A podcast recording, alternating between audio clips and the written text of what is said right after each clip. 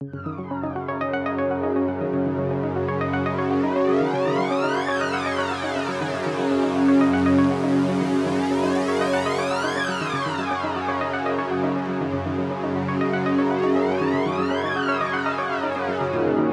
who know what's right, for those wedded to the machines in their bedrooms, their studios, their best friend's garage or basement, for those who negotiate with the system every day to make time for the music that matters, for those who get in debt to fund the fight against the mundane, for those who stay true to their cause even in the face of income fame through compromise, for those who feel the power of every beat, for those who keep their minds open, for those who encourage and support those pursuing their personal dream, for those who sacrifice relationships to make sure the music is heard, for those for which the music is a lifetime, not a pastime. This is Bass Agenda, Agenda,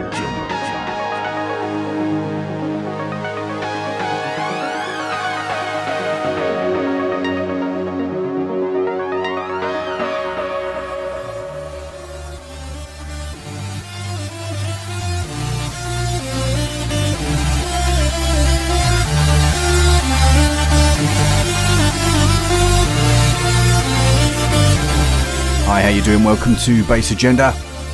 Slightly different episode to what I was going to do this month. Uh, in fact, I started making this about six months ago as part of the uh, anniversary of Bass Agenda, 10 years.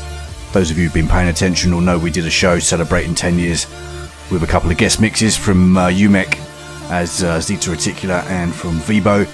Uh, but this show is more of a look back over the last 10 years. And after six months of doing little bits and pieces to it, I was almost not going to bother because it's been a huge amount of work. But I saw something on Twitter this week which uh, really made me kind of think it's worthwhile doing this thing. I uh, somebody had tweeted, I think it was a, it was a blog, dance music blog, had tweeted a particular DJ was showing his electro side. I think they may have even used the word classic electro side. So I clicked, had a watch of the video, and this guy, very nice hair, was playing the track that you can hear in the back here, which is a mashup of his own track and an Adele track. Those of you who follow me on Facebook will know I shared it on there, and it got quite a reaction.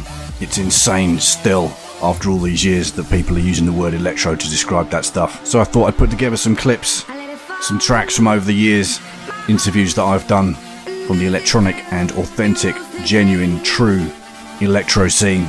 Maybe educate people on what electro really is, but also gives me a chance to play out some of my favourite clips from guests over the years. Some of it's really good advice, some of it is just really cool ways of explaining the creative process, really cool way of explaining what electro is, and importantly, people also explaining the history and the legacy that true electro is built on. So I hope you enjoy the show. Got a few tracks scattered in here as well. Otherwise, we've got lots of clips from the likes of Juan Atkins, Keith Tucker, Santiago Salazar, Helen Hauff, Mariska Neerman, just to set the scene and make a point of why we're doing this. I'm going to let this track play for about a minute and then we'll get into some true electro and a bit of techno going forward. burn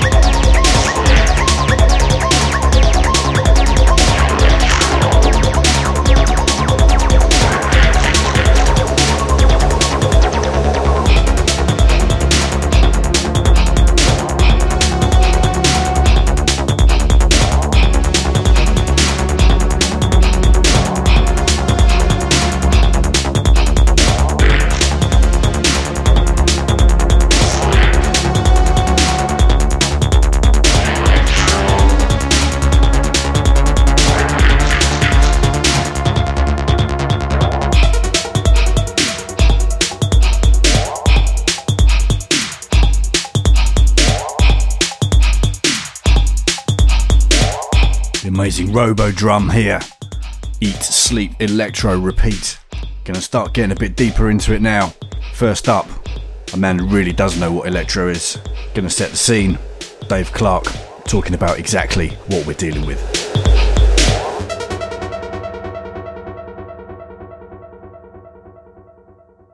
I think in the beginning it was all about how futuristic it sounded and how it sort of engaged the mind in a non 4 4 beat and uh, just sort of encapsulated all about how amazing technology could be and what it will be. And so all the early Juan Atkins records and um, all that sort of stuff basically made you think that in 10 or 15 years' time we'd all be actually living in spaceships. So that's what started it all off. And the fact that it was rather good fun. Uh, I can't do it now, obviously, but it was rather good fun at the time to, to body pop and, and, and breakdance to. Um, throughout the years, I think it's down to the fact that it just sounds so fucking amazing. And, um, whilst the lyrics don't always sound as futuristic as they might do, in fact, some of them sound a little bit retro and almost in homage to people like Buck Rogers. Uh, the actual grooves themselves and the bass, and when you hear it on a great sound system, it's just mind blowing. So it's just an incredible, incredible uh, genre. And um, actually, this week um, I've actually just done a whole white noise show again, uh, dedicated to electro because it's just uh, still masses of it coming out. It's a very very specialist genre. It's um, it's not obvious to people. It's not easy on the ear unless you you're trained in it. It's not going to make you millions of bucks, and it's uh, a tricky music, I suppose, to uh, get people to dance to unless they know about it. So I don't think it's going to be uh, the low. It's going to be high profile at all. Of course, they bastardize everything these days. Even techno has been bastardized into some minimal tech house shite that really isn't techno anymore. It's just, uh, yeah, it's just derivative to be honest. Um, so, and electro has been bastardized too, but the real electro is always going to be relatively low profile, and I don't have an issue with that, and I'm sure the people that make it don't either. Genres matter for descriptions and pigeonholing, but really, they're always going to be bastardized because it's a way of making money. And rather than come up with a whole new genre, uh, it's easier to pollute a genre with lots of history and um, heritage. It's a lot easier to do that. I mean, I just play the music that I believe in that has that genre tag.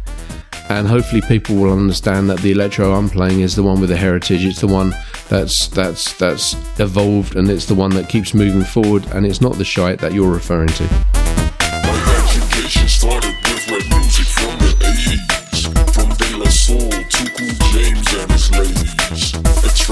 With told me they call it boom bap. Ice Cube told me he calls it gangster rap. I wrote my name in graffiti on the walls. Listening to Dr. Dre make house calls. I bought my first drum machine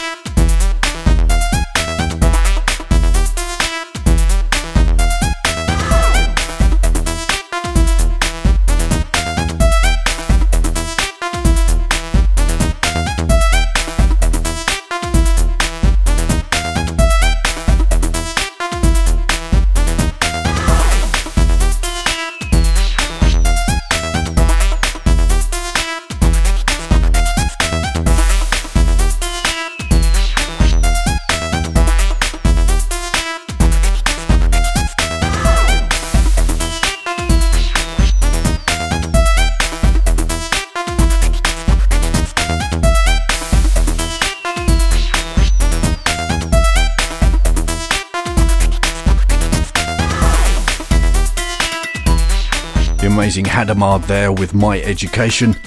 Touches on some of the legacy that true electro is built on. Next up, one of electro's finest, the supremely talented Anthony Rother. A little bit of music from him, then we're going to hear his description of the creative process from his first appearance back in 2014. This is Anthony Rother, and you listen to Bass Agenda.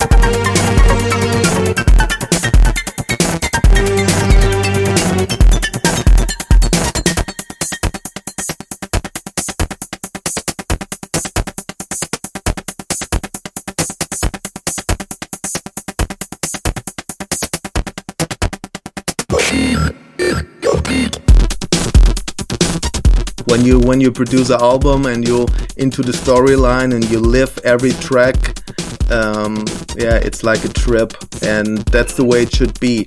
It's sometimes it's hard because you losing sometimes contact to reality because you have to uh, um, get into the stories that deep that you you yeah you lose contact to rea- reality. This is this some sometimes it it feels a bit strange but then when it's when it's there and you you have it done yeah i think it's one of the best moments in your life. Your daily life and your normal life is turned upside down because you you, you can't be a normal person in this moment. You have to stay in the storyline. You have to stay in the adventure.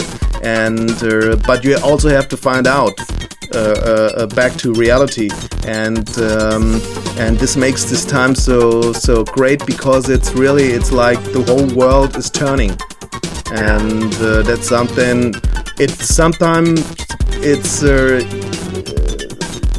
it seems to be dangerous but um, when you're out of it and you have the result and everything is nice, then it's the greatest thing because you really have lived it for the moment.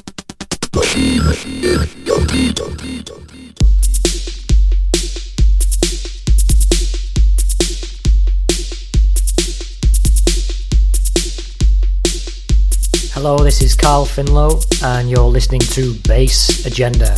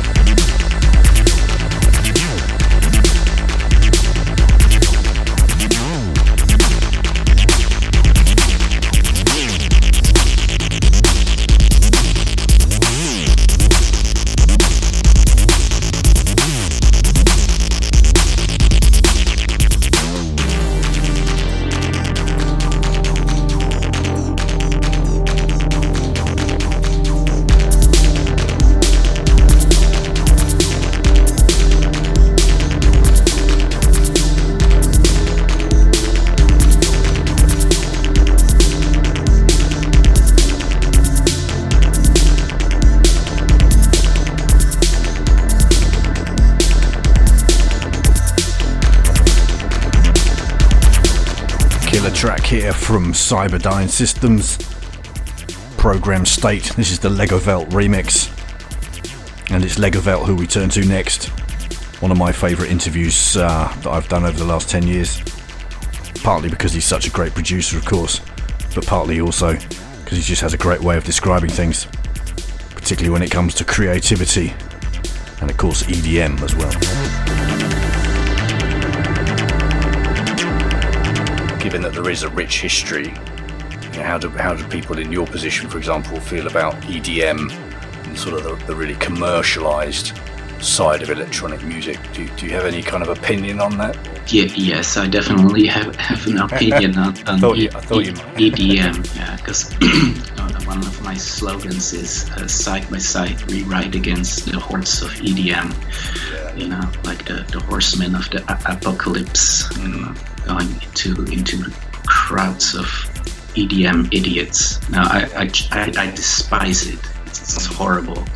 It's it's like the lowest form of culture, and that and it's uh, always people think you know if if, if you um, if somebody asks well uh, what, what do you do and he says yeah I'm, I'm a music producer what kind of music yeah like uh, electronic music like techno and house and then they go oh like uh, Skrillex or uh, Deadmau5 or what's that other guy called uh, I don't know the Mar- Martin Martin Garrix or something and said no because it's yeah uh, that, makes me more uh, angry because or not angry, yeah, angry. Uh, You know, then I know, I know what you mean. because it, it, it's basically kind of the same music, you know, in, in genre-wise, you know, if you, if you put it like really uh, uh, uh, hard, uh, root, you know, like oh, this is electronic music, so yeah, Yeah. And I think a lot of the press and a lot of the stores, particularly things, you know, like Beatport in particular, tend to lump everybody together, and it's quite frustrating to see Underground Resistance and Martin Garrix in the same, same Yeah. genre uh, yeah, yeah. It's a, it's, a, it's a big difference. Yeah, it's interesting. I don't know what you feel about this this this theory. I've spoken to some people who've who've actually surprised me with quite a positive view, and that is that by engaging young people with EDM, there will come a point where they get bored with EDM and start to dig deeper. Do do you think that maybe is? Do you think there's some truth in that? Maybe. Yes, I, um, I think that theory has some uh, merits because I, I thought the same thing. You know, maybe for every like a thousand uh, EDM, uh, you know, wankers, there's going to be uh, maybe three, maybe two, maybe if it's just one, one out of Yeah. you know, it's it's it's going to be a little bit uh, more deeper about it. You know, Yeah. Yeah. But you think the numbers will be low? Yeah. Yeah, maybe. Well, maybe they get higher in the future. Yeah. We'll see.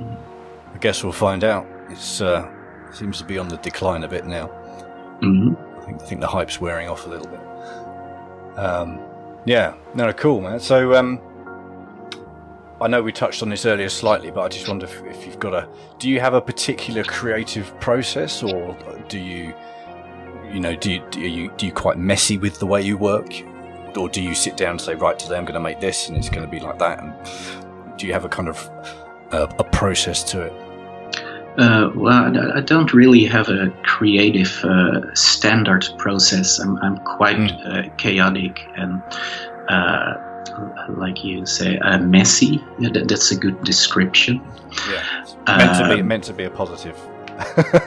Yeah, yeah, I, I understand that, but uh, um, yeah, uh, I'm, I'm very chaotic in my in my head, but uh, there are of course certain ways to uh, control that, and uh, uh, especially through making music, you know. So uh, yeah, and um, I guess some important things also to stay. Um, a little bit fresh creatively is uh, to, to have curiosity you know i, I think that's, that's very important yeah, if you're not curious you just as well might be a, a sea cu- cucumber rotting away in its own uh, dribble slime or something but um, yeah if, if you have interest for stuff that's outside the mainstream media you know and, uh, i guess that that's good for the brain Mm. and um, yeah, also to have curiosity in in different music styles. Um,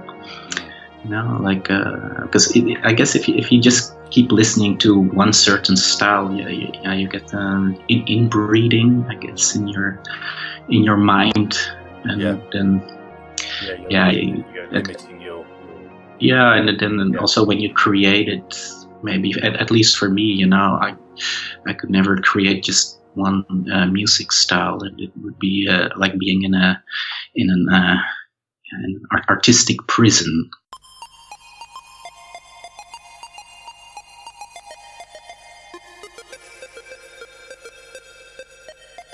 Going to stick with Legowelt a little bit longer. One of his influences, one of the tracks he chose, was this classic by Aphex Twin, and I just loved the way he described it.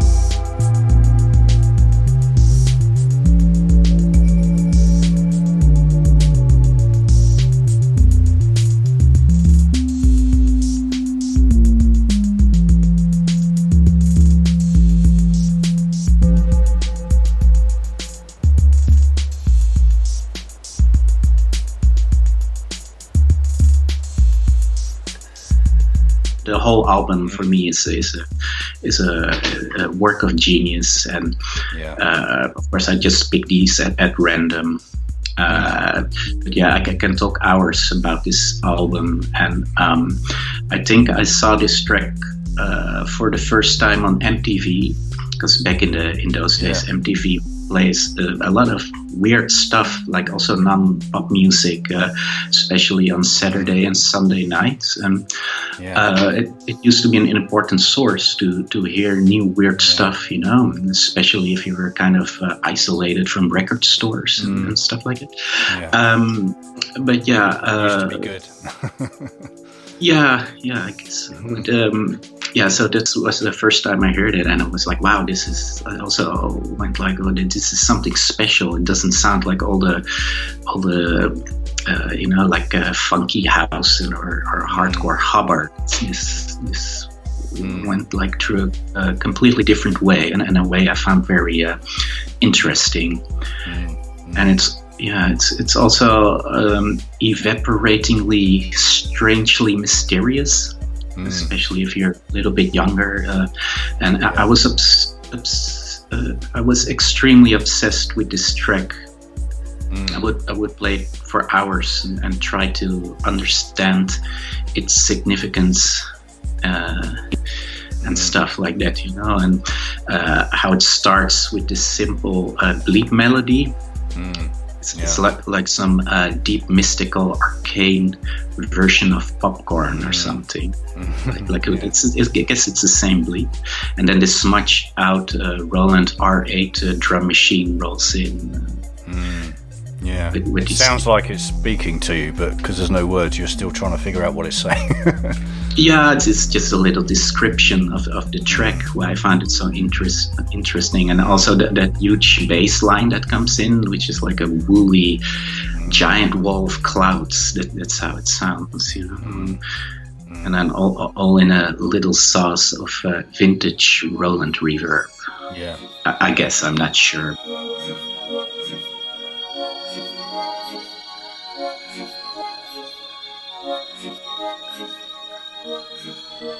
Now, of course, we couldn't do a show on the true meaning and heritage of electro without visiting Detroit. And in fact, I think some of the best interviews, the best stories I've had the honour of broadcasting over the last 10 years have come from people in Detroit. So we're going to hear from Juan Atkins and then the mighty DJ K1, aka Keith Tucker, next up.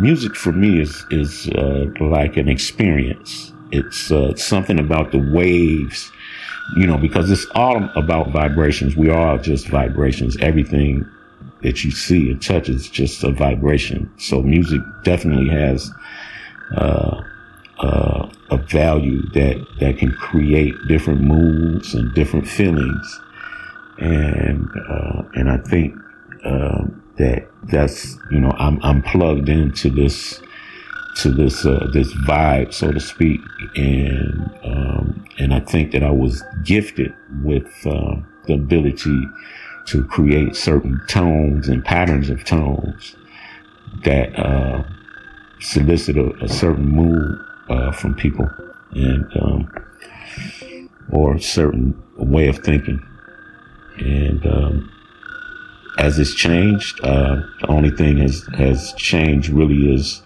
is uh, the technology that's that's been uh, developed to uh, present the ideas and uh, pre- present these these tones and you know um, which you know are you know waves are kind of electronic and and things um, anyway. So it's just a natural progression.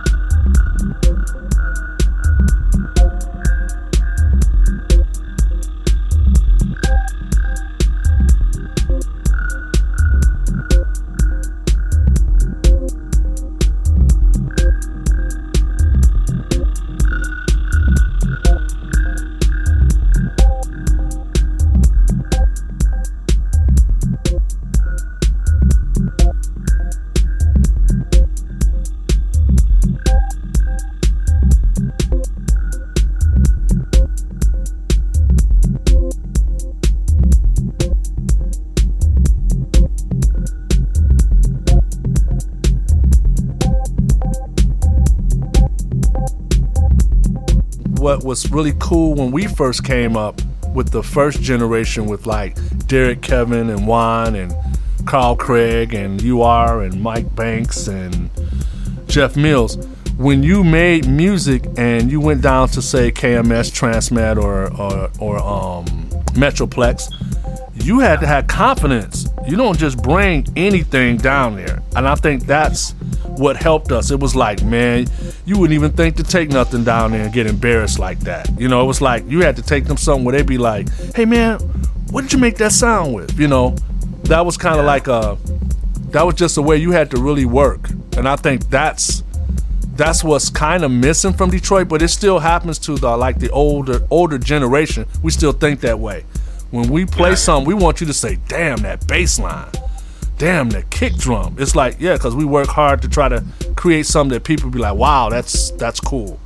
I think that's that's what I got out of it. And when me and Tom were talking about that the other day, it's just uh, you know, it's like a confidence thing. You know, you can't come weak. I just hate that now we hear so much music where you can just tell it's thrown together, techno, hip hop, whatever.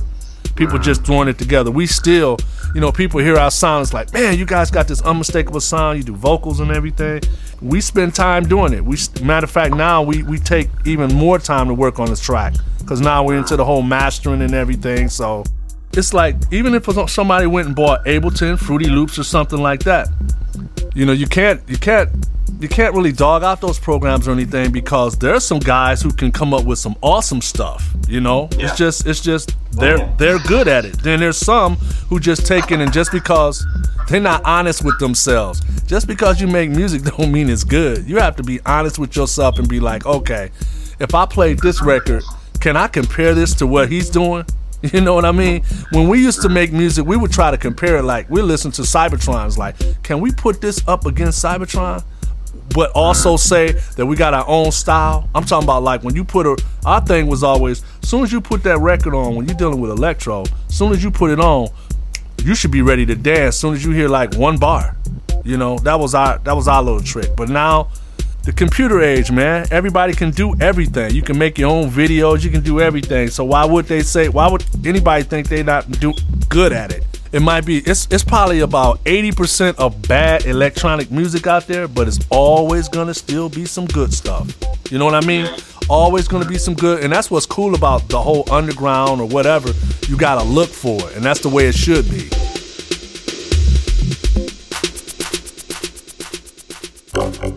repeat i'm so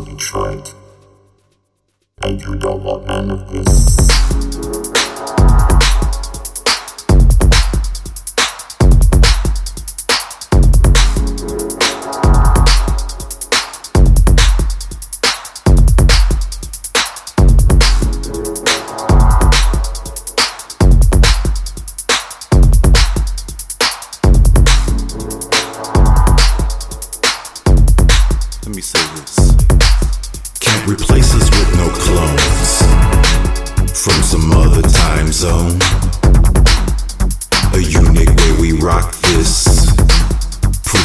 to stop this.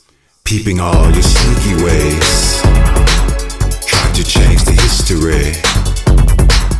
Fake news when time to play. Pay your dues, fuck out the way. Don't make me repeat. I'm so Detroit. And you don't want none of this.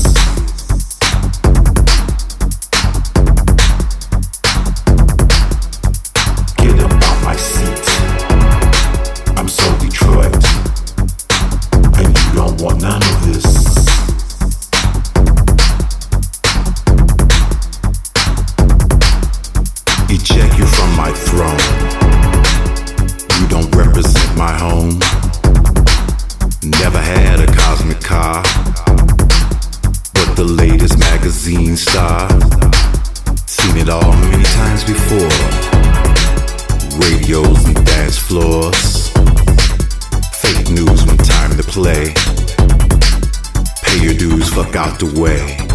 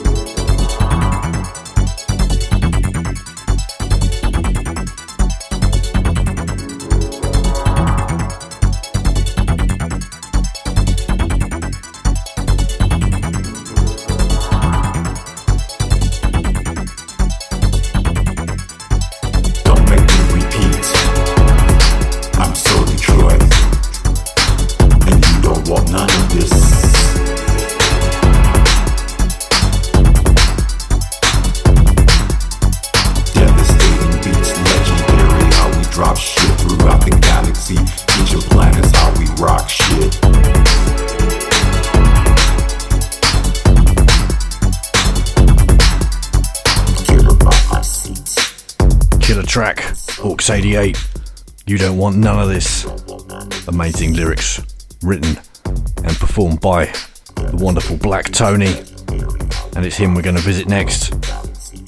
A man full of wisdom and a great way of describing things. One thing that really struck me from his appearance on Bass Agenda a few years back now was his description of one of his influences.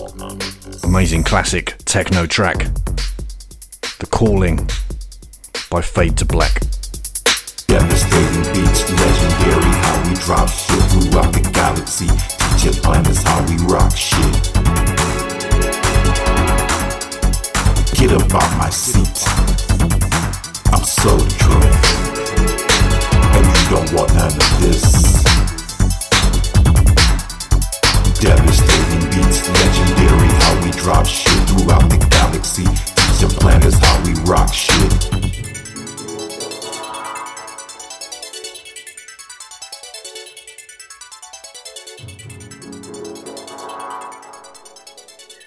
My two tracks of inspiration. Uh, one is a uh, techno tune by Fade II Black called uh, "The Calling," uh, the reprise version. Um, the story behind that is that's the first time, really, I believe it, it just stuck in my mind where I got it, where I got the whole techno thing, uh, the Detroit love. Um, I was coming out of a grocery store on Gratiot and Van Dyke at that particular time, and I was listening to some music that I had taped um, that I'd listened didn't listen back to until that particular time, and I was crossing the street.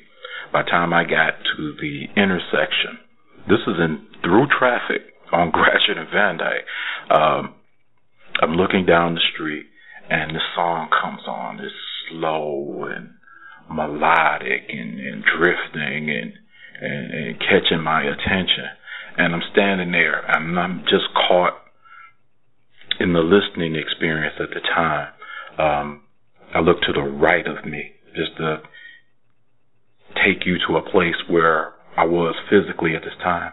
I look to the right of me, and it's Techno Boulevard and downtown, and I can get a clear view of what that is and what it means. And this track is coming in there, and it was just so Detroit, and it was just taking me somewhere that I've never been before, and I'm standing in through traffic. I had to almost shake myself to bring myself back to my my physical body. It was that good, and that was just inspirational and driving to me. I, I, that cut has stayed with me, and is one of my definitions that I use uh, with other people outside this genre to show them and teach them what techno is and can be.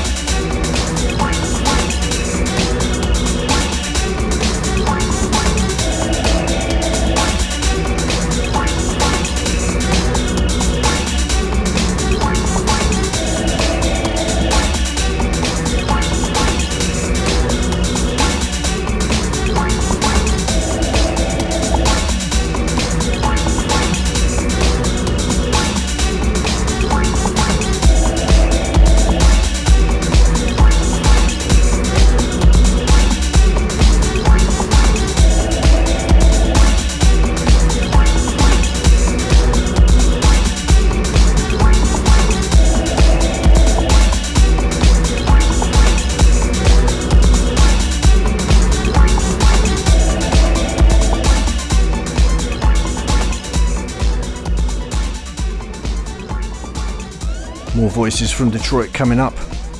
First up, we've got Adult, then Sean Tate. Uh, you know, music can make you feel so many different emotions. And it's amazing how there's certain bands in your life that always sound good. No matter how you you know, you could take like The Cure for me and or PIL always sounds amazing. always fits where I'm at, but I was going to say, for me, I know that, you know, growing up, I grew up in a very small town in uh, Indiana, and it's a very right wing conservative uh, area. And I felt I didn't, I, I had a few good friends that, you know, we were all kind of going down that same path of like, I don't fit in but music for me was was that was what it was. Yeah, it was well, like wow, there's people out there all the way in London and Rome and Japan that are an that identity. are yeah. somewhere like that knowledge to know that there's other people out there that are kind of in this same So, so for me, it was just my first sense of community.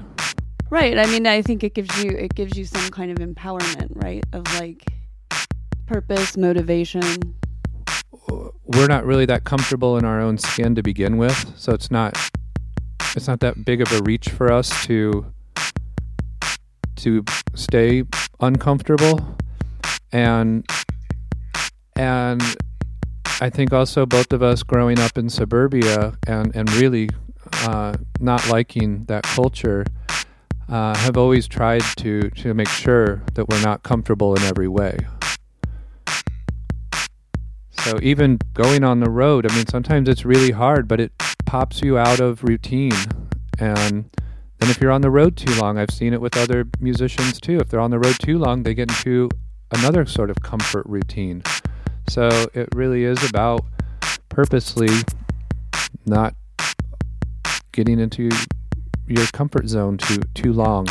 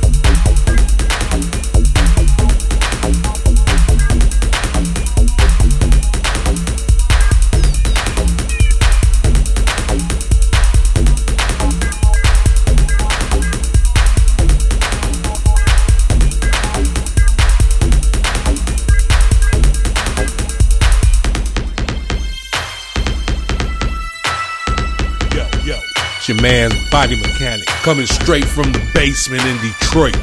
You're listening to Bass Agenda. You suckers.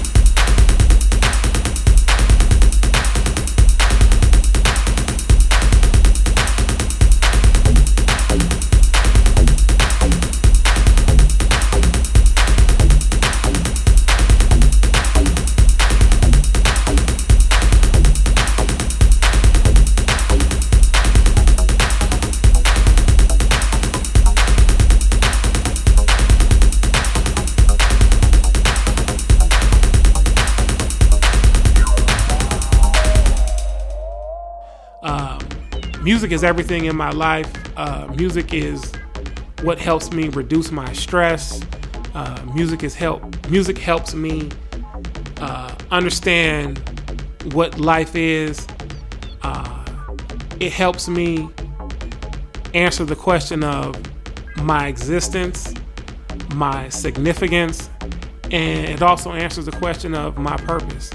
Um, a lot of people go through life not knowing what their existence is, or what their purpose is, or what their significance is. But music is one of the forms that I have accepted and know that when it comes to me, myself, and I, that music is everything to me along with art.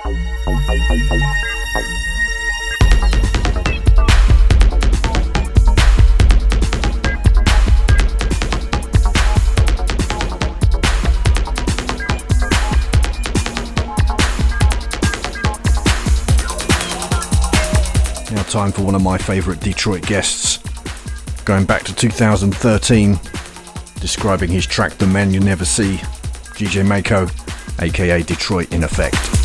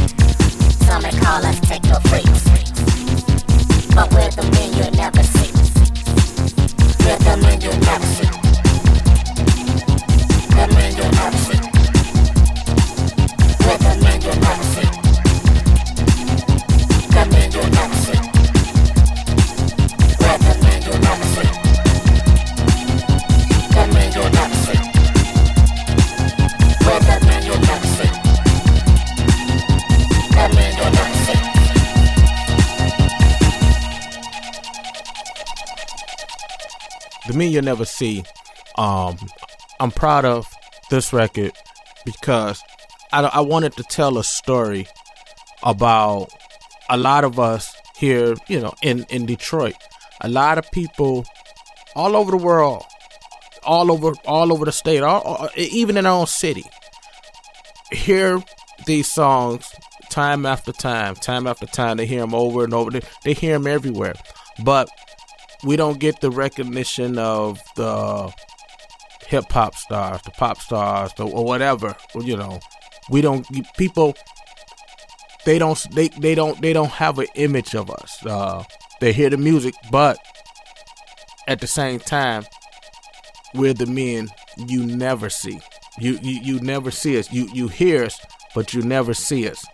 Unlike other mu- music genres where you could put a face with that artist or what have you. But with us, it's the total opposite. And so that's the story I wanted to tell with that song. And, I think a lot of people got it.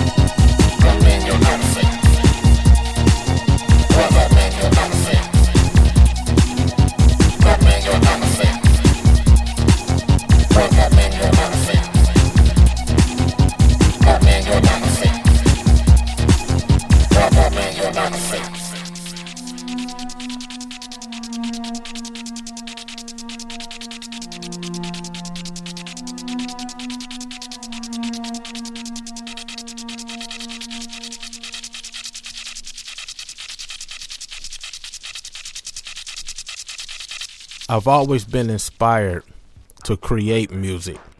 I think I can go back as far as me being six years old, being in church, listening to the choir sing and listening to the band get down. But it was something about the drums that really got my attention and and and it really stuck with me. Um, I became interested in drums, like I say, at six years old. Uh, my dad realized, you know, that I was interested in them, and so the band members they would, you know, put me up on the stool and and let me, you know, bang on the drums. And eventually, I started, you know, getting a little rhythm with it. And as time went on, I couldn't afford a drum set, you know, as I was growing. But I used to, I would set boxes up. I could afford a pair of drumsticks. I, you know, get a pair of drumsticks. I would set boxes up, and um, in a house, and I would just bang away on the boxes until it got to the point where, uh, it got too noisy. You know, my mom she, she kicked me out the house and told me to take that noise that in, in the yard. And so I went and I took my boxes and I and I took my buckets and I was I set them up in the yard. And I'm and I'm one day one morning I'm banging away on these buckets and boxes, just just doing my thing. And it was a guy walking through the alley, and he stopped and he watched me for a minute, you know, for a minute, and he was really he was inspired. He see this little guy with these boxes and these buckets, you know, banging away, and uh he comes and uh you know he was talking with me. He asked me, you know, so you know, you like the drums and whatnot, and I was like, yeah, and uh he went and he talked with my moms for a minute. He was a uh, you know guy in the neighborhood that people knew, and uh after they finished talking, he came back. He was like, you know, here, come come with me. So we walked around the block to his house, and he opened up his garage door, and to me, it was the sweetest drum set I had ever seen. You know, and he, you know, he told me, you know, he was like, uh, you know, come on, uh, let me let me hear what you got. So I went, and I, you know, I sat in the stool in the stool, and you know, went to doing my thing, and um, he went to, you know, showing me some some things. He taught me some things. Come to find out, I didn't know he was a, uh drummer for uh from a group and um from from Detroit named Five Special. And uh, you know, he was the drummer and um he took me up under his wing and um I'm, I'm I'm grateful of that and I've, I've, I've you know I stayed with drumming and um eventually I stopped drumming and got on got into DJing, you know, learning how to DJ. And from DJing, um, I got into wanting to create music again with synthesizers and all that. So I went, I, I bought uh, myself a, uh, this little keyboard synthesizer from Sears. Um, it was a toy, but you know, it to me, you know, it was it was the thing, and I, you know, I was doing my thing with it. And um, a friend took me over to Keith Tucker's house at the time, the uh, the Aux 88 guy.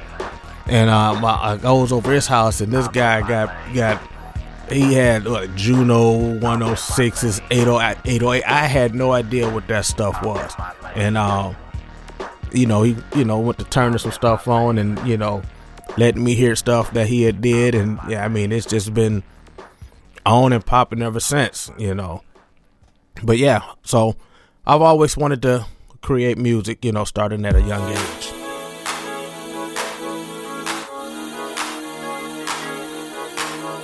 Next up, this gorgeous track from The Martian called The Voice of Grandmother, one of the tracks chosen by Santiago Salazar, aka Seldom Seen.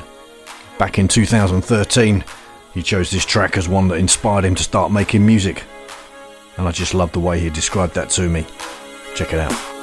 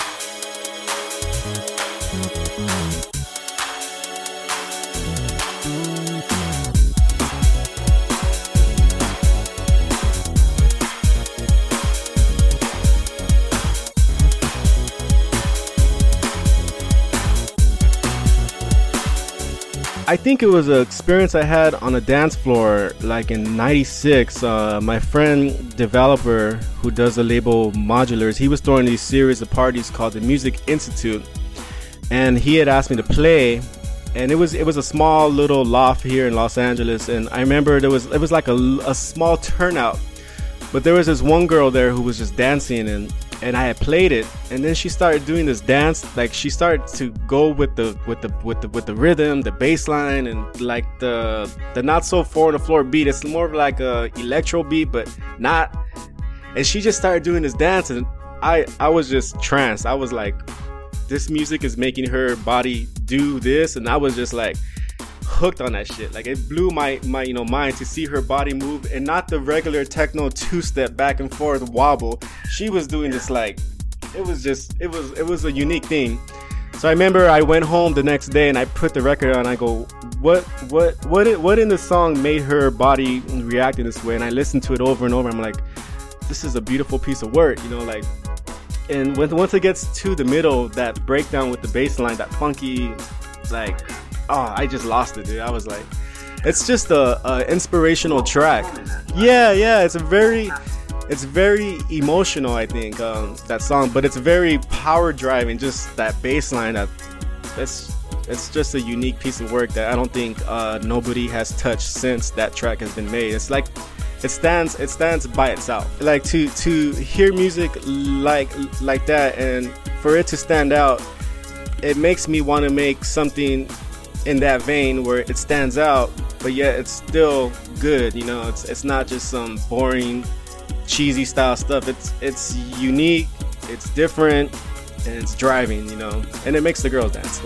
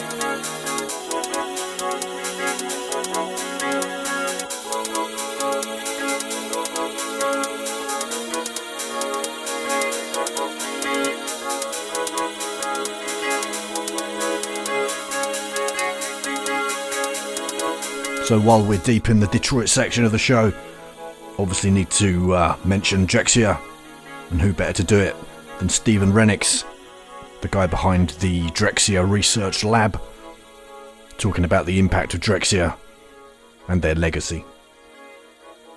Yeah, I definitely think 25 years, there'll still be reissues and there's still going to be people listening, like a whole new generation of people.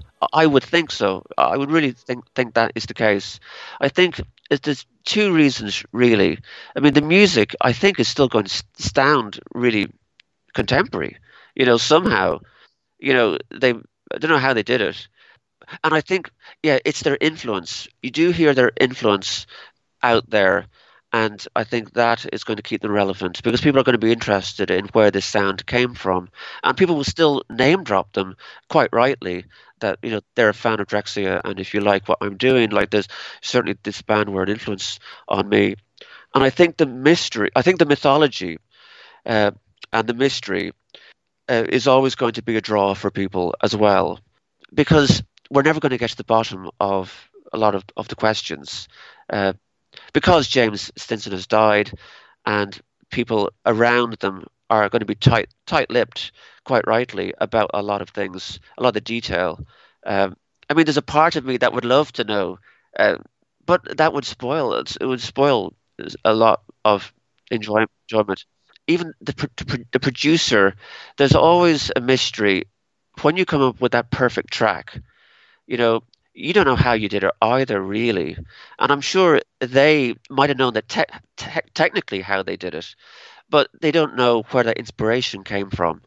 And I, th- I think that is a mystery that we're never going to solve in general of, of music. And that's always going to be there for, for Drexciya.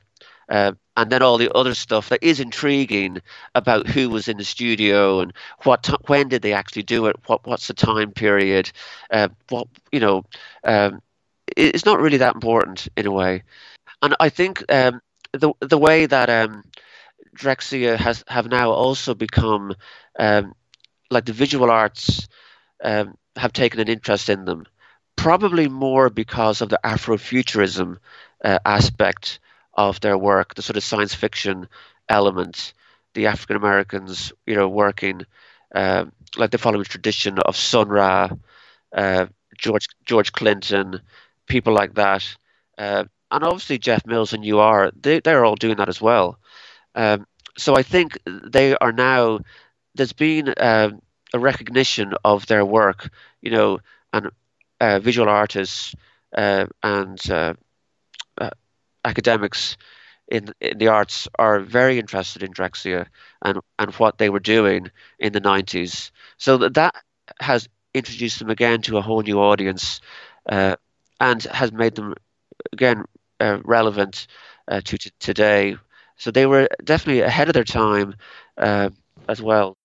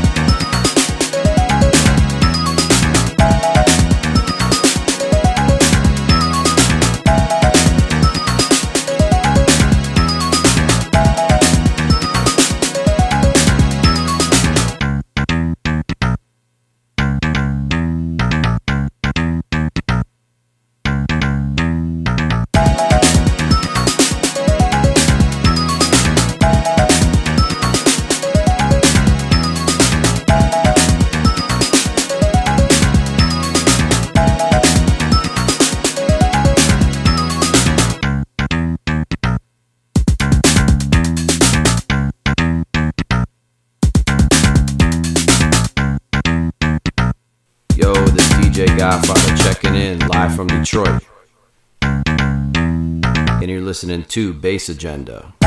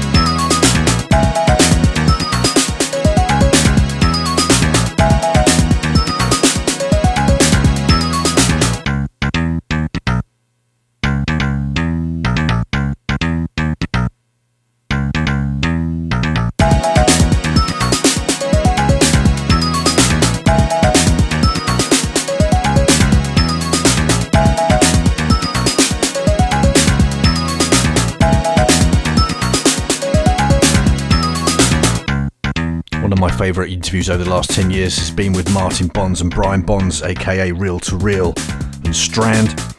I asked them if they could put their finger on what it is that's made Detroit so special, particularly back in the day when all this began. I think it, it was a it was a culmination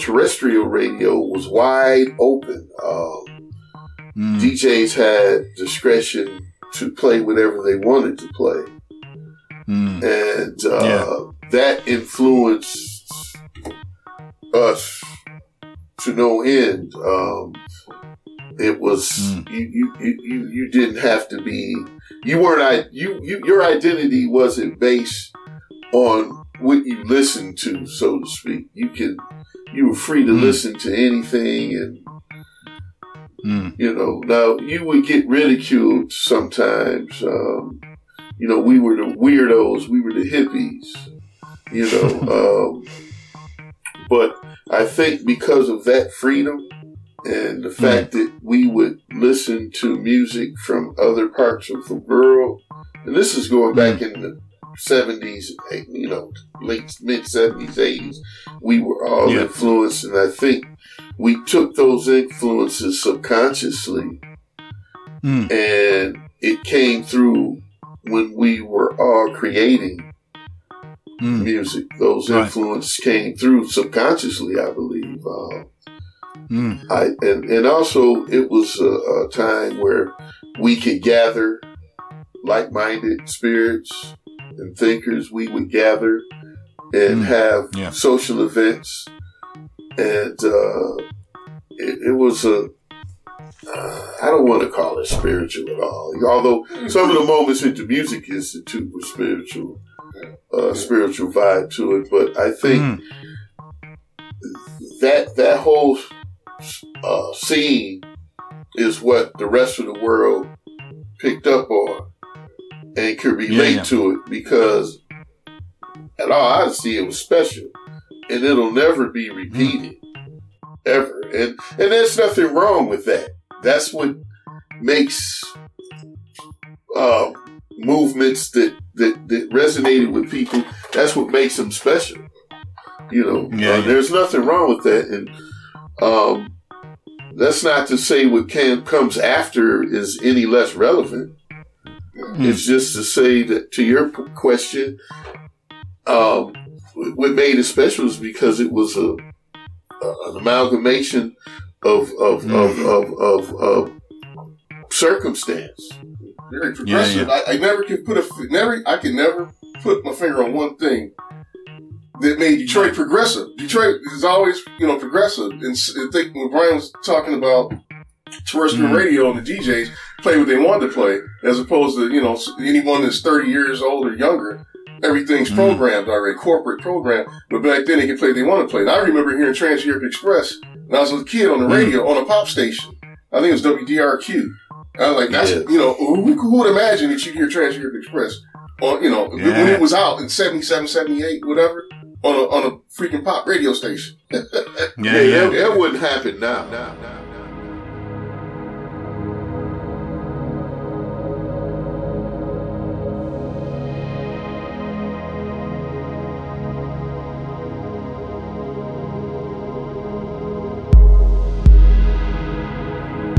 Time to head back to Europe now. The gorgeous sounds of Mariska Neerman, finding our way back home. And then we hear from Plant 43 with his sublime track Cavernous Bones.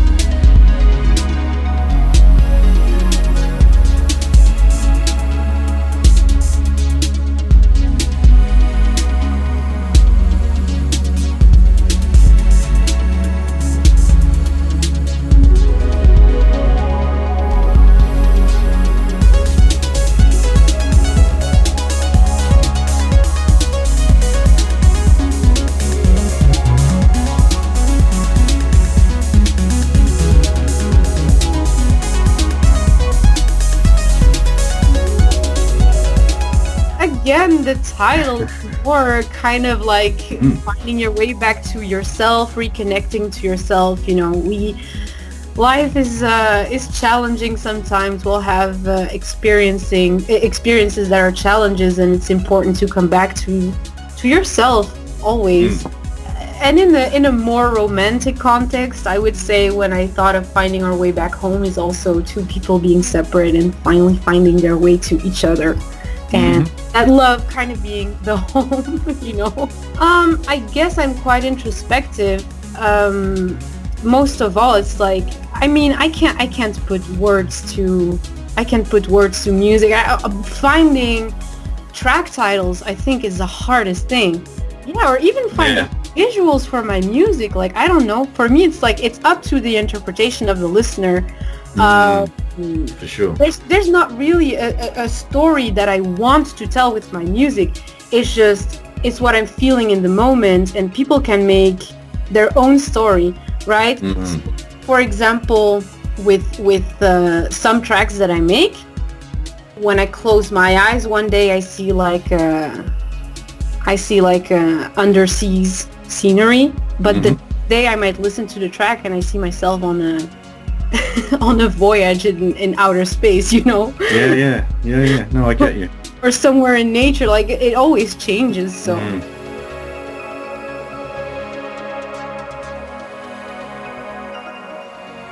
Listen to me. What we do here, it's fucking essential. It's like oxygen. The world's dying of a thousand heart attacks. We heal them up. It's a goddamn public service what we do. It's not, that's, that's the only reason to make music. Music, music, music, music.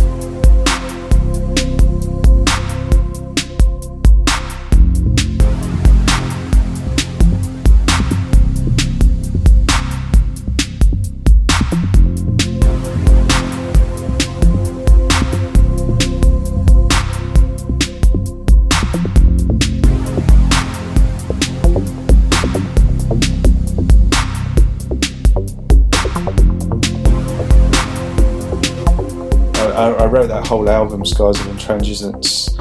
Just, it was basically after the riots happened. You know, I don't know if many people really picked up on this, but it's quite a political album, or at least attempts to be sort of capturing my feelings about what was happening in society at that point. And I was really quite angry with the government and, you know, the austerity measures and all the stuff that uh, led to the riots. And, and it was, you know, I mean, because I lived in Croydon at the time, it happened pretty much on my doorstep. My partner and I had been helping out local charity who did was a, just a youth service. It was a few, few doors down from us. We we helped them build a new website, and they ran some really cool projects. Like they basically there was a lot, there was a big estate across the road from it where there was lots of kids who weren't really didn't have anything to do, and they ran stuff for kids where they would they could go and do uh, graffiti.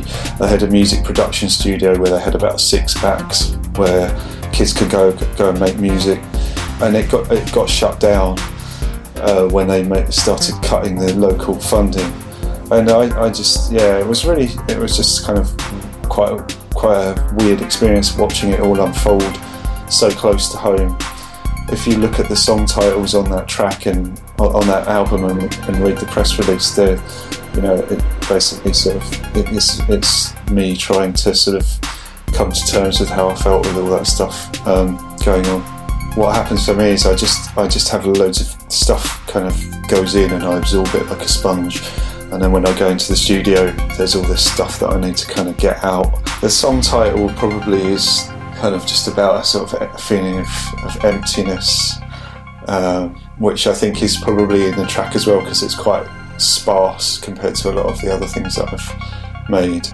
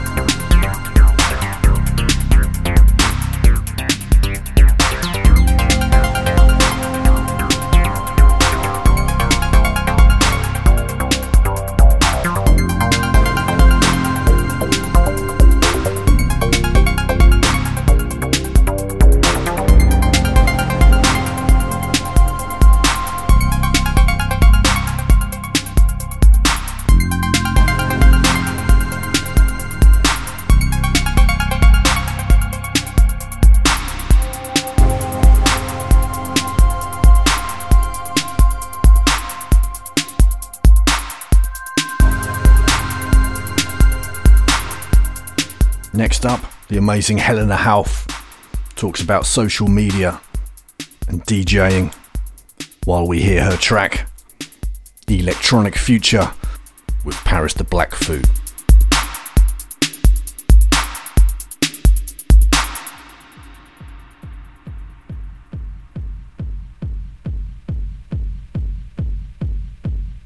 Yeah, I think social media just simply can't replace the real life experience. It's just a completely different thing. One of the reasons why I don't want my sets to be recorded all the time because I think it's just not the same. You can't recreate the the whole atmosphere. You know, when you have people watching Boiler Room, it's it's okay to have like a few sets recorded and everything, so people can see what you do and get like an idea of what you do. But you will never get the whole picture and feel feel the energy when you watch something on YouTube. It's just impossible. And I just hope that people will stop to put so much importance on social media because I think it just simply isn't that important. Um, but I don't think the bubble is gonna burst. Sorry, I think people just like those likes a little bit too much.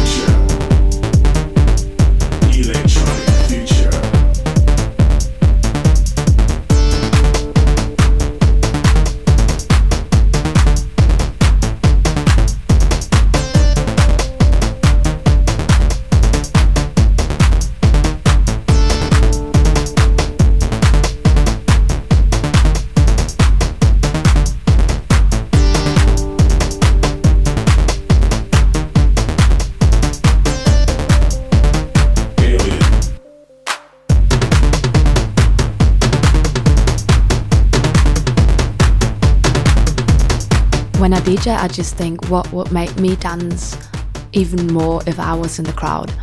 So I only ever play stuff that I think, okay, I I would want to dance to this. I would like to hear this right now if I was dancing, if I was on the dance floor.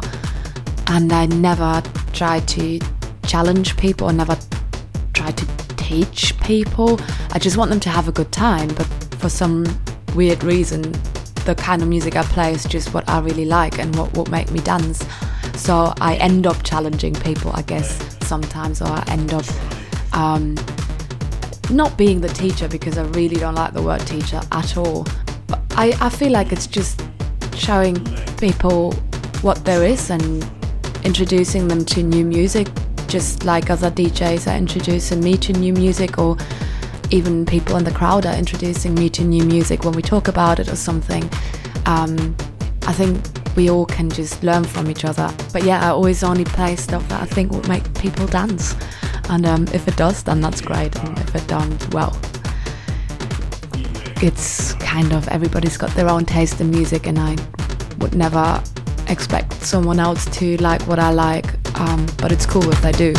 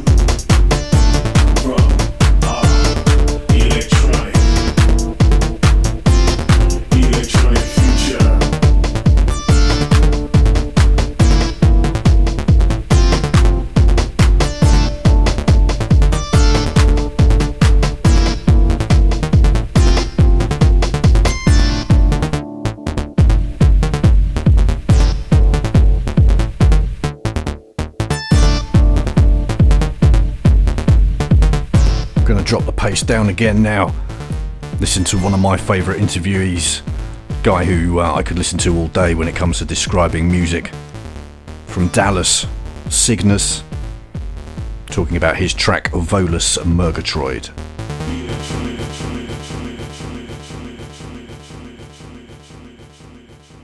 Yeah, I'm glad you can pronounce that. you pronounced it perfectly. I made those words up. It's a name for a for an alien, an extraterrestrial, uh, spectral being. yeah, that's just one of those tracks. Sometimes I fall into a weird kind of trance where I feel like I'm being contacted by some kind of extraterrestrial being. You know, either I'm on, I, I'm on the computer and I feel like I need to like reach out to my friend Robin or my friend Tom and ask them questions to kind of calm me down. But in that case, I just got on my, my synthesizers and made, made that song. There are three other songs that I made in part with that, that I was going to release as a, as an album. But the fucking synth that I made them on was my, uh, my, an- Elektron Analog 4. It's currently indisposed. I'm looking at it right now and I'm very sad. But, um, but I've got a, um, the, the track, the, the album that those were all going to go on was called Mobius Cubes. And uh, I sent I sent that out to a couple people, um, not not to looking to get it released or anything like that, just to see if like if anybody else had had the same vibe that I had that that brought those songs out, or had any had if, if any intuitions were triggered, or if any kind of like uh I don't know, spectral beings would go and talk to them or anything like that. But I, uh, th- that didn't really happen. They were just like, yeah, dude, you're fucking crazy, but you make really nice electro. And, uh, so that track, um, kind of was just the, the, the wordless feeling of, of that experience.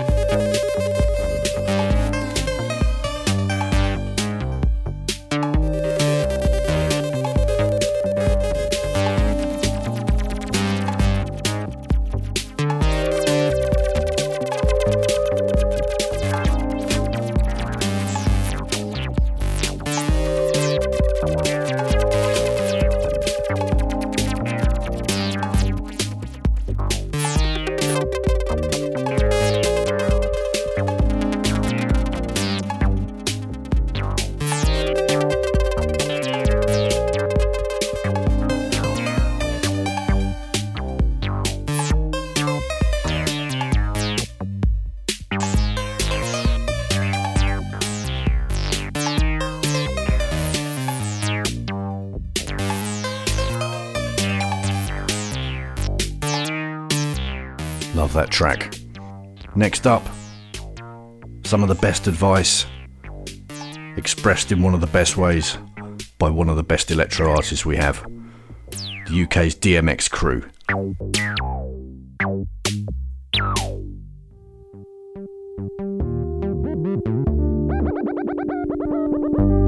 My advice to people who want to who make music is think about this is this is from Nile Rodgers actually from Chic.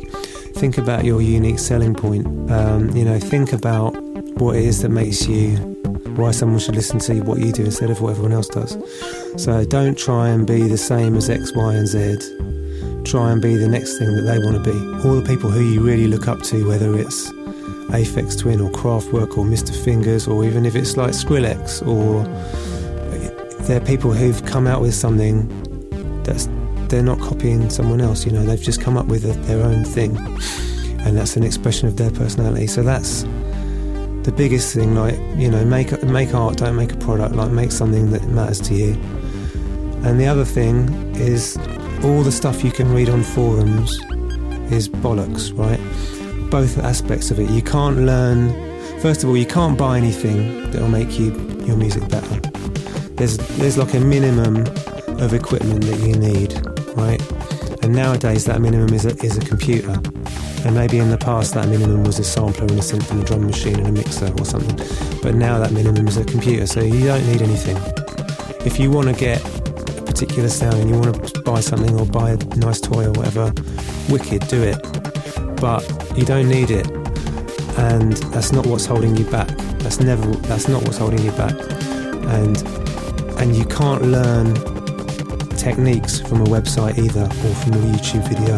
You can learn by doing. It's the only way you can learn anything is to just get on with it. Do it wrong and do it wrong and do it wrong and then do it right. It's, you've got to put the hours in.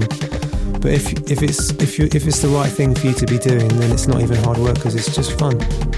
So even every every crap track, every rubbish track you make, think about think of it as a wicked afternoon that you spent messing about. I'm passing the hours of my life in, in my studio, having a wicked time. I'm not I'm not agonising over whether it's any good and whether anyone likes it. And don't worry about don't look at what the next person's doing. It doesn't matter.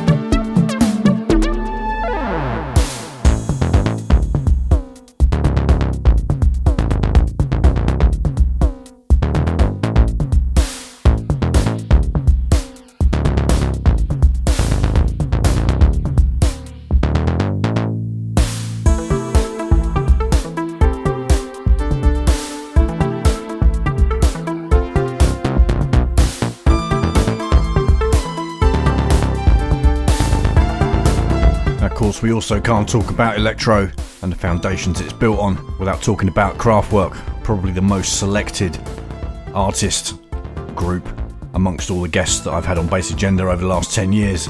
So many clips I could play, but I really like the way Egyptian Lover brings it and talks about the evolution from numbers to planet rock to Egypt, Egypt, and of course, as we know, way beyond that too. Man, when I first heard that record, it's a long story. I mean, it um, goes back to a girl I was in love with in high school. I used to write her love notes and poems and things like that. Well, one day she knocked on my door, and um, I was like, "Whoa!" She knocked on my door, so I opened the door and she says, "Can you put this album on a cassette tape for me? Because I don't have a record player." I, I, I gave it a chance because I was, you know, I was in love with her, and I said, "What is this?" And I saw these four guys, these four white guys, actually on the, on the album cover. She said she got it at the park. It was a promo, and she heard it um, a little bit on her father's record player, and she said she liked it, so she wanted it on cassette. So I, I took it and I put it on cassette, and while listening to it, of course, I gave it a chance because I was in love with her, and I said, "Wow, this is pretty cool. It's like futuristic kind of music." And I heard the whole side A and I heard the whole side B, and I was like, "This is some nice stuff. I really like this." And I was making mixtapes at the time, and I was like, "I wonder if I could rap over this numbers beat." She came to pick up the cassette tape, and um, she said I can have the album because she didn't have a record player to play it on. So she actually gave me my first Kraftwerk album. Months later, I heard Planet Rock, and I was like, "Whoa!" They did what I wanted to do. They rapped over the numbers beat, and it was it was my turn after that. I was like, "Oh, I got to do this now," and I end up marrying that girl.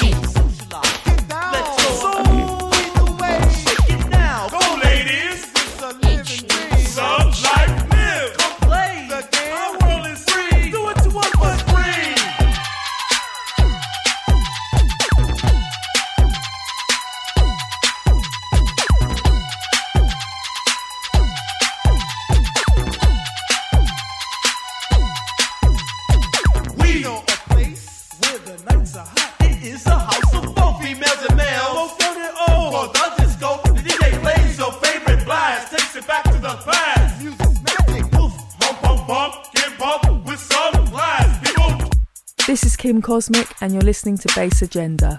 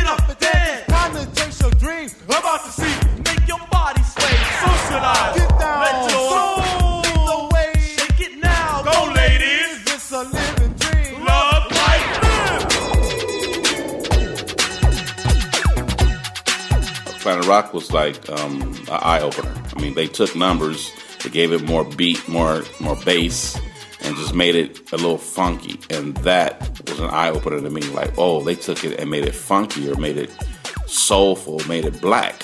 Actually, just took it to another level. So when I created Egypt, Egypt, I wanted to give it even more bass, more bottom, and, and give it my own sound, like for my hood.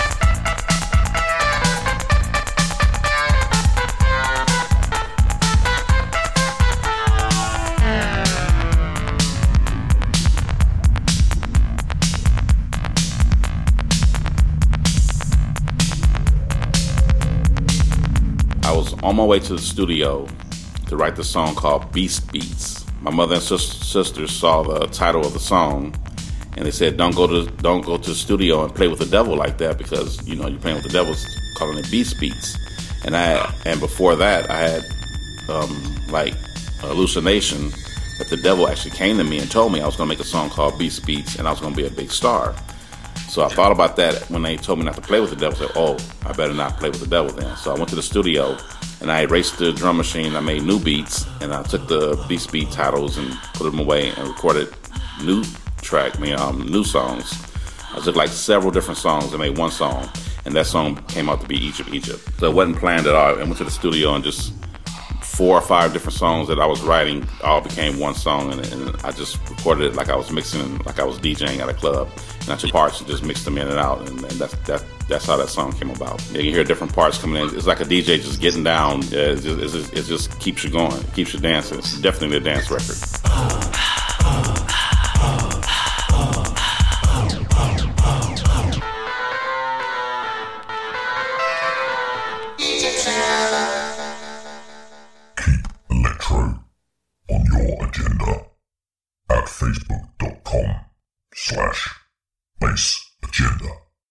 Didn't really expect this to be the case when I started Bass Agenda, but it turns out that having the archive of interviews means we've managed to preserve the voices of some amazing artists who are no longer with us. We'll be getting onto those in a minute.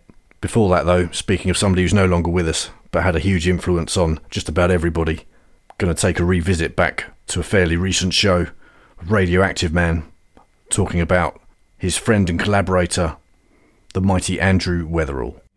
He's left he's left such a legacy and an inspiration Oh, to so many people you know so we, Yeah, yeah. we've got to take a lot of positives uh, uh, too Oh know. God, yeah. I, no, I agree with you, mate. Yeah, Yeah. No, it's um, quite something. So you were saying earlier on that it was kind of through the the end of Sabres into the aloof, that kind of era where you you and he first met up, and yeah so I, so going back to when I when I was working in a studio and I was making a tea and basically skinning up and going to shops and all that you know that was and then basically the aloof were um, doing recording an album or something like that elsewhere and then Andrew would still come Mm. in and, and I was still learning you know and, and, and so a, Mm. lot, a lot of those like the first record called the fifth mission is just like doodles really but you know Mm. in, in fact listening to them back these days you know now it's like they actually they actually sound pretty good but it's kind of like quite Mm. quite sort of just two guys getting stoned and making noises and we had we always had such a great time he's such a funny guy you know it's like really like a joy Mm. an absolute joy to be around you know and and, and, and Right. really and really rubs off on you that kind of um that kind of love and obsession for music and Mm. you know um Totally I don't, I don't think though. I don't I think I don't think he had a moment when he wasn't I mean he obviously had breaks and stuff like that but you know it was like Mm. it was it, it was 24/7 music Mm, you know right. and, that, and that really like it really rubs Mm. off rubs off on you and um Mm. you know because he he wasn't he wasn't really a musician he was a he was a DJ he just loved music and that's how he got into Mm. into it in the first place and how he got into doing stuff because yeah, yeah, you know he he he was a DJ and then it was the primal scream thing that kicked it off Mm. for him Yeah, you know yeah. um but you know he was he he was going into studio with just with with with the love of music and that's really Mm. and you know, and that proves that you can if you've got someone to help you you know do the Mm. technical side of it Mm. and that's and you vibe and you vibe off each other you know so it's like you know Yeah. he'll be he'll be digging out all sorts of samples and he's got this outrageous record collection you know and Mm. um, just you know he'd, be- he'd play stuff a lot so you you were making music and then he'd sort of right let, have a listen to this you know and so you Yeah, yeah. you're not you know and that that's something that it was quite unique to him you know I mean other people Mm. other people do it but it's also he had a lot of patience as well so he'd be like Mm. you know, like sometimes if you sort of get a sound going, maybe a bass line or something like that, but the sound's not right, a lot of other people I've worked with, but I don't like that. Let's move on, you know. But Andrew would he'd be like, well, let's just work with that for a bit, and you might work on it for a couple of hours, just trying to get the bass sounding right or whatever sound it was to sound right, you know. Okay. And, and then it would always pay off, you know. And it's just having that kind Mm. of patience and sort of foresight, really, to see what you know. This Yeah. this is a bit. This isn't really working now, but it could do in a few hours, you know. And and Yeah, and that's that- and that- interesting you say that because I think a lot of people these days, because of the digital thing, I think a lot of people don't put that those hours in, and you can Yeah. actually, you can definitely hear it when somebody's kind of crafted it a bit, and you know. Yeah, yeah, you know. So it, care he, into it, yeah. He was unique, unique like that, and Mm. a real like, um, but amazing, I mean, amazing sense of humour as well. You know, really fucking Right. funny, funny, funny fucker. Was he? yeah. really cutting, sarcastic, like sort of All right, humour. dry. you know, like dry, sharp as a sharp as a razor as well. You know, if you if you like Wicked. didn't know him and you said the wrong thing, he'd cut you down. You know. Right. but in his own So- way, you know. Yeah, yeah. No, that's that's cool, man. That's nice. You said that you kind of you came in as a, a learner kind of thing. Yeah. What what were the main what what were sort of the main things you think Andrew taught you that, that stick with you today in terms of producing and Um, and, and, so that, and that kind of thing? I think, like, I mean, he was so good at arranging, and that's something that Hmm. I don't like doing. I really hate. I don't. I really hate arranging because so many possibilities, and like, Right. you know, I'm waiting for the. I'm waiting for them to come up with some software that like auto arrange. You know, right? but you could pick. It'll happen. It will happen. It'll I'm happen. sure it's already there. you, could, you know, he comes up with like a thousand different arrangements. You can pick one. You know what I mean? Like, I'm sure that's possible. It's just I don't know why I don't really like it. But anyway, he was he was very good at that. He would he would sit at a desk and you know you'd have all your separate sounds out on the desk, and he would sit there for hours muting things Mm. in and out, building a Mm. picture of, of the arrangement. You know, and then after a couple of hours of that, he would literally just sit back with a spliff and just go, right, four bars of that, let that continue for 16 bars. He had it all in his head, you know, so he's really clever, really Mm. Yeah, clever yeah. at arranging. Um, and I Do you think, like, for you it's is it is it because you're because I've spoken to other people who've said the same thing about rate. Is it is it from your point of view? Is it maybe like a fear of getting it wrong? Like there might be a better arrangement and you might miss um, it. Well, that that, and also it's things can be very obvious. You know what I mean? It's because also you're working in blocks a lot of the time in in in soft in the music software. You know. S- Hmm. Yeah, and when you're not working in blocks, you tend to sort of bring things in slightly differently. You know, you might bring things in slightly before the bar, just little things like that. You know, like which kind of brings Mm. brings a track to life. It kind of make, gives it a bit of a more of a live feeling. You know so that and I think just like leaving space in things like that something that I learned off Andrew a lot as well you know less less can be more it's not necessarily always Mm. always the rule but you know Yeah. that, that take it I took a lot definitely from that that kind of of, of um, way of working you know Mm. just leaving space I think that probably comes from reggae, Mm. music, reggae music as well. You know, he was a big lover Mm. of reggae music, and that's always got, you know, the basic Yeah, el- yeah. basic elements sometimes enough. You know, you Yeah, don't, you don't. Sometimes you don't have to chuck the kitchen sink at it to make it work. Mm. You know, Right. and that's something, and that's something that that's always stuck with me. You know, and, and um, Mm. and, Makes a that's sense, yeah. and it's diff, you know, because music shouldn't have rules. And it shouldn't. It should be something to explore, Mm. and you know, and, and I think that is Mm. something that that was stuck with me from working with him. You know.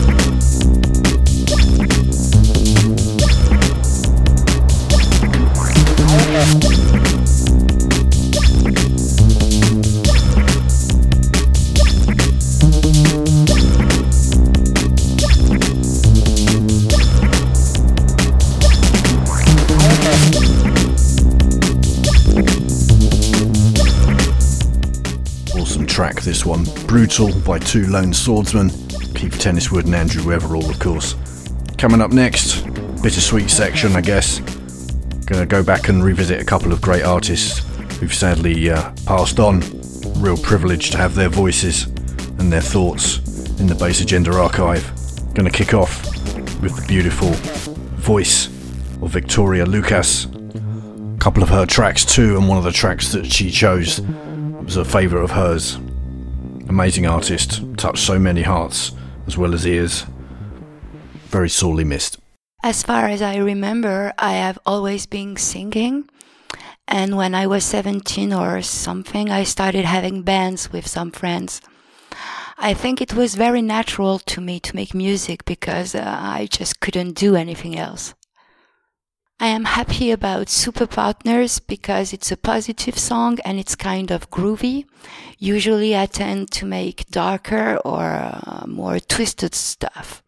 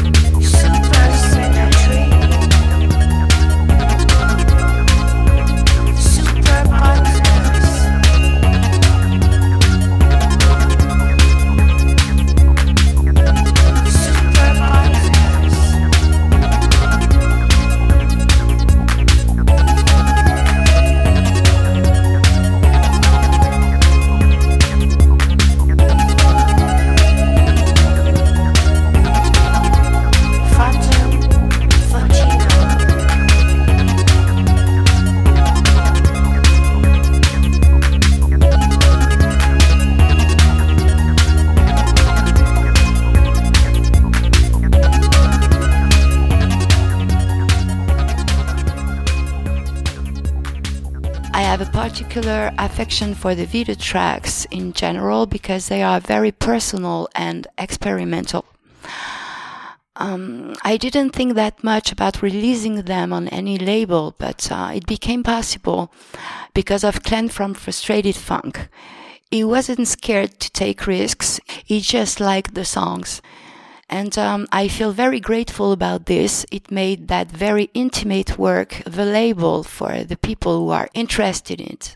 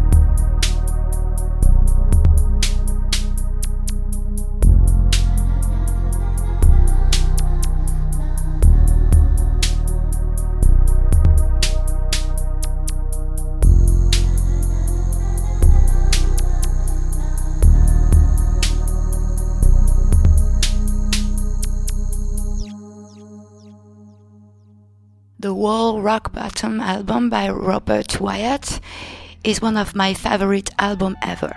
To me, it's just perfection. I can listen to it 10,000 times. I'll always be amazed at the songs, uh, the poetry of his lyrics, the colors of his chords, and uh, of course, his beautiful voice.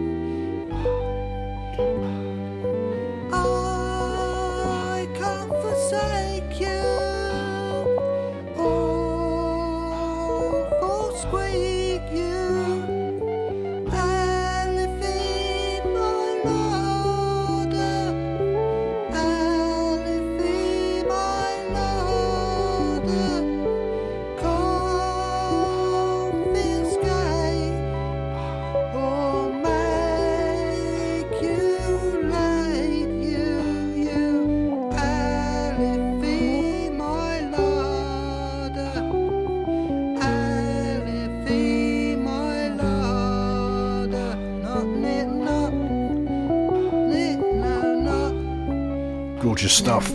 Chosen by Victoria Lucas there. Robert Wyatt. Coming up next, Marcus Moon, aka Das Muster. May he rest in peace. Master of Dark Electro. Couple of his tracks coming up too. Well, I always wanted to be a singer when I was young. So um, I was singing two bands here in my hometown, Flensburg. We had some gigs at the Punk's house, um, at school events and stuff like that. We organized our own gigs. We always had a lot of fans in our um, practicing rooms, rehearsal rooms, which was quite cool.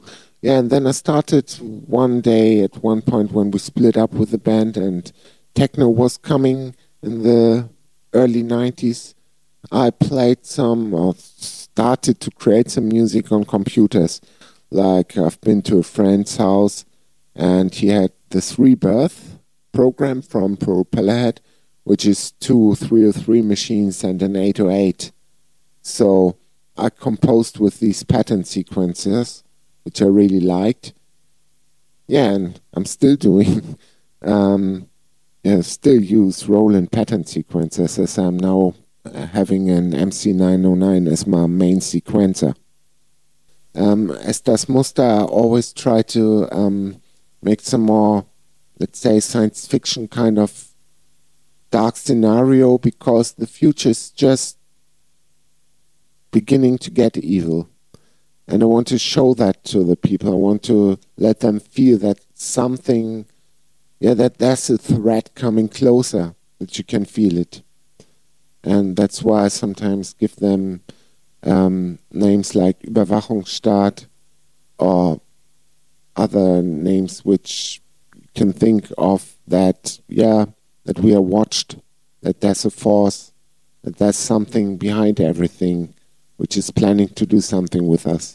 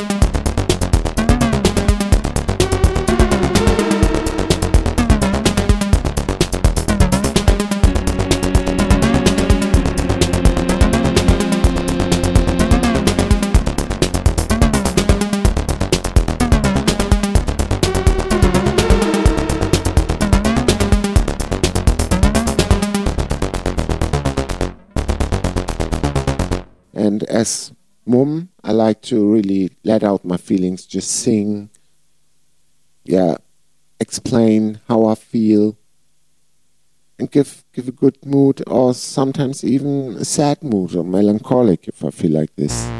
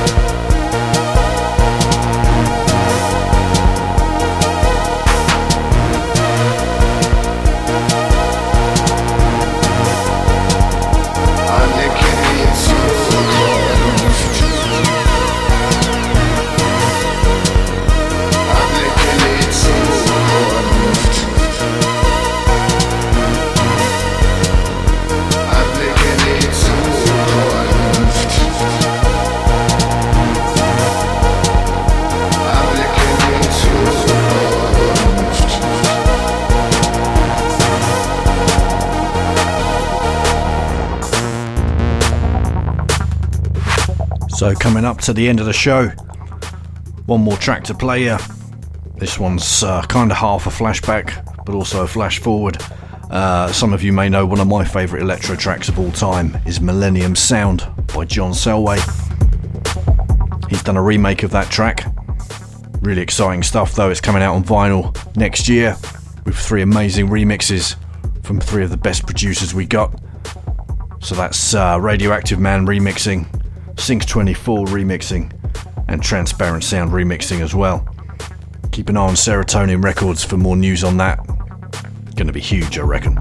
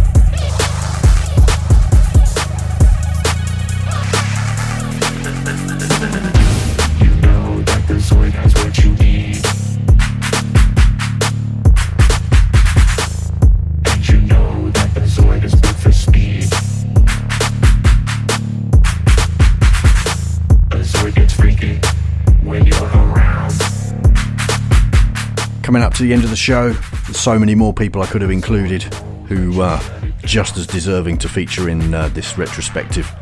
But then you can access all the interviews, mixes, etc. that have been on Bass Agenda over the last 10 years by checking out bassagenda.co.uk and soundcloud.com slash bassagenda. Hope you've enjoyed the show. I'm sure most of you were in no doubt, but hopefully after a couple of hours of this, it's clear that playing an Adele track pitched up at a festival has absolutely nothing to do with electro and has almost zero link to the heritage, the legacy, and the creativity that true electro artists put in. I'll be back next month. In the meantime, take care. Thank you for listening. Have yourselves a great weekend. It takes you to the zone. In the zone, you're free to move through the. In the zone, you see the Zoid never dies.